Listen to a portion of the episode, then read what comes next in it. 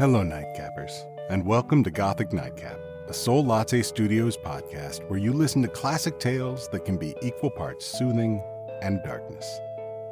I'm Jamie Olson, and I'll be reading a story for which I've received several requests Rapunzel by the Brothers Grimm. So get comfy, light some candles, pour something to drink, or maybe even fall asleep. However, you want to relax and listen. We begin.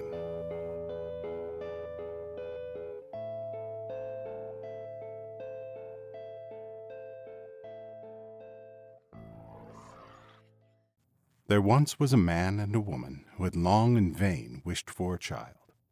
At length, the woman hoped that God was about to grant her desire. These people had a little window at the back of their house from which a splendid garden could be seen, which was full of the most beautiful flowers and herbs. It was, however, surrounded by a high wall, and no one dared to go into it because it belonged to an enchantress who had great power and was dreaded by all the world. One day the woman was standing by this window and looking down into the garden when she saw a bed which was planted with the most beautiful rampion, which was called Rapunzel, and it looked so fresh and green that she longed for it. She quite pined away and began to look pale and miserable. Then her husband was alarmed and asked, What ails you, dear wife? Ah, she replied, if I can't eat some of the rampion which is in the garden behind our house, I shall die. The man, who loved her, thought, Sooner than let your wife die, bring her some of the rampion yourself. Let it cost what it will. At twilight, he clambered down over the wall into the garden of the enchantress, hastily clutched a handful of rampion, and took it to his wife. She at once made herself a salad of it and ate it greedily. It tasted so good to her, so very good, that the next day she longed for it three times as much as before. If he was to have any rest, her husband must once more descend into the garden.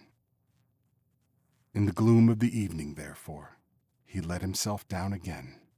But when he had clambered down the wall, he was terribly afraid, for he saw the enchantress standing before him. How can you dare, she said with an angry look, descend into my garden and steal my rampion like a thief? You shall suffer for it. Ah, he cried, let mercy take the place of justice. I only made up my mind to do it out of necessity. My wife saw your rampion from the window and felt such a longing for it that she would have died if she had not got some to eat.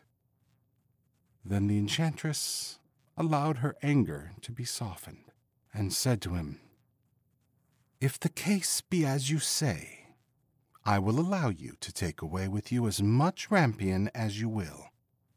Only I make one condition.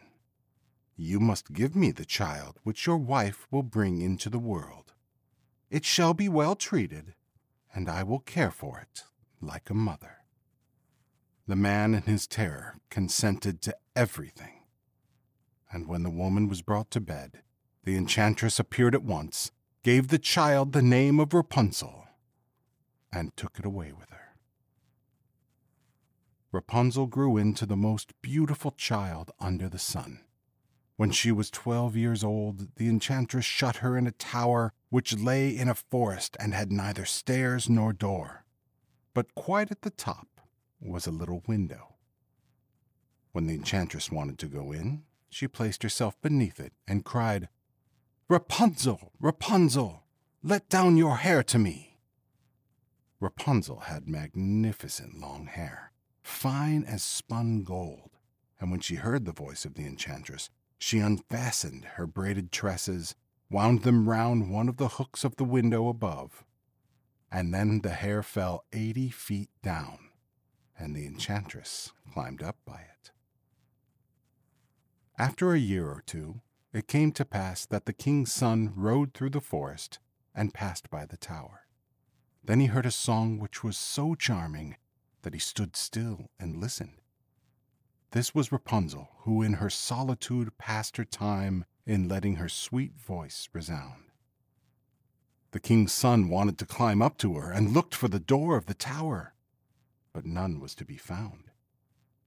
He rode home, but the singing had so deeply touched his heart that every day he went out into the forest and listened to it. Once, when he was thus standing behind a tree, he saw that an enchantress came there, and he heard how she cried, Rapunzel, Rapunzel, let down your hair to me. Then Rapunzel let down the braids of her hair, and the enchantress climbed up to her. If that is the ladder by which one mounts, I too will try my fortune, said he. And the next day, when it began to grow dark, he went to the tower and cried, Rapunzel, Rapunzel, let down your hair to me. Immediately the hair fell down, and the king's son climbed up. At first, Rapunzel was terribly frightened when a man such as her eyes had never yet beheld came to her. But the king's son began to talk to her quite like a friend, and told her that his heart had been so stirred that it had let him have no rest, and he had been forced to see her.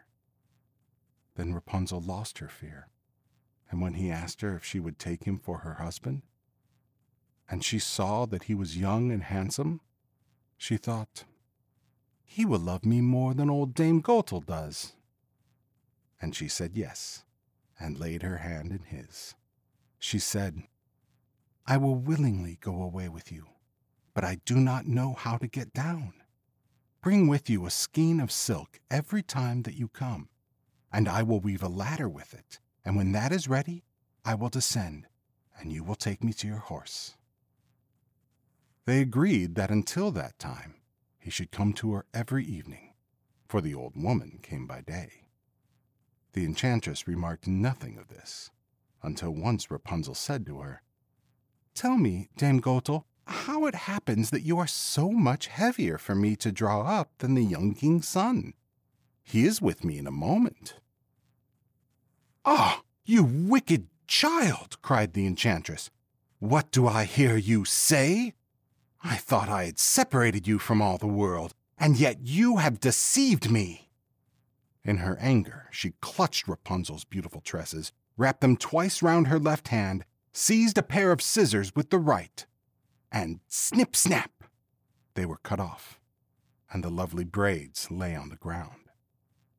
And she was so pitiless that she took poor Rapunzel into a desert, where she had to live in great grief and misery. On the same day that she cast out Rapunzel, however, the enchantress fastened the braids of hair which she had cut off to the hook of the window. And when the king's son came and cried, Rapunzel, Rapunzel, let down your hair to me, she let the hair down. The king's son ascended, but instead of finding his dearest Rapunzel, he found the enchantress, who gazed at him with wicked and venomous looks. Aha! she cried mockingly. You would fetch your dearest, but the beautiful bird sits no longer singing in the nest. The cat has got it, and will scratch out your eyes as well. Rapunzel is lost to you. You will never see her again.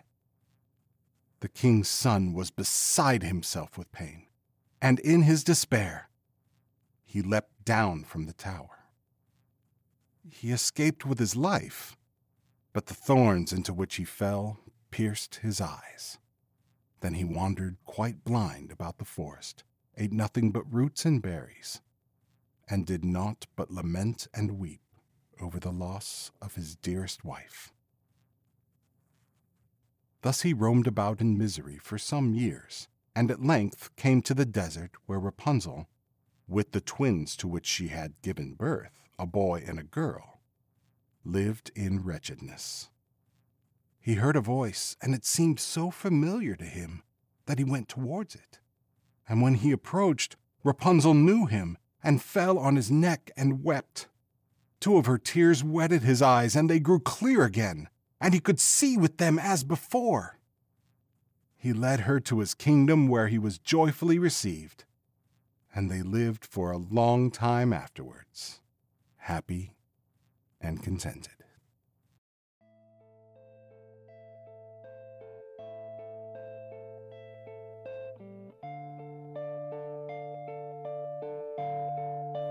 That was Rapunzel by the Brothers Grimm, and thank you so much for joining me. Your response and support to this podcast has been amazing, and I'm so happy to share with you some of the stories I love to read. If you enjoy this podcast, please follow, rate, and review it to help others find us. Also, you can check out my website at soullattestudios.com for more information on upcoming story schedules. If you're listening on Spotify, I'd love to hear your ideas for stories to read in the survey on this episode's page. If you're not on Spotify, you can always send me ideas via email on my website. The link is in the description. Also, if you've written a story you'd like me to read, that would be an honor. I'm Jamie Olson, and I recorded, edited, and produced the podcast, so if anything was wrong, it was my fault. Our cover art is by the incredibly talented Amanda DeViney, and our music is Astaroth by Koi Discovery.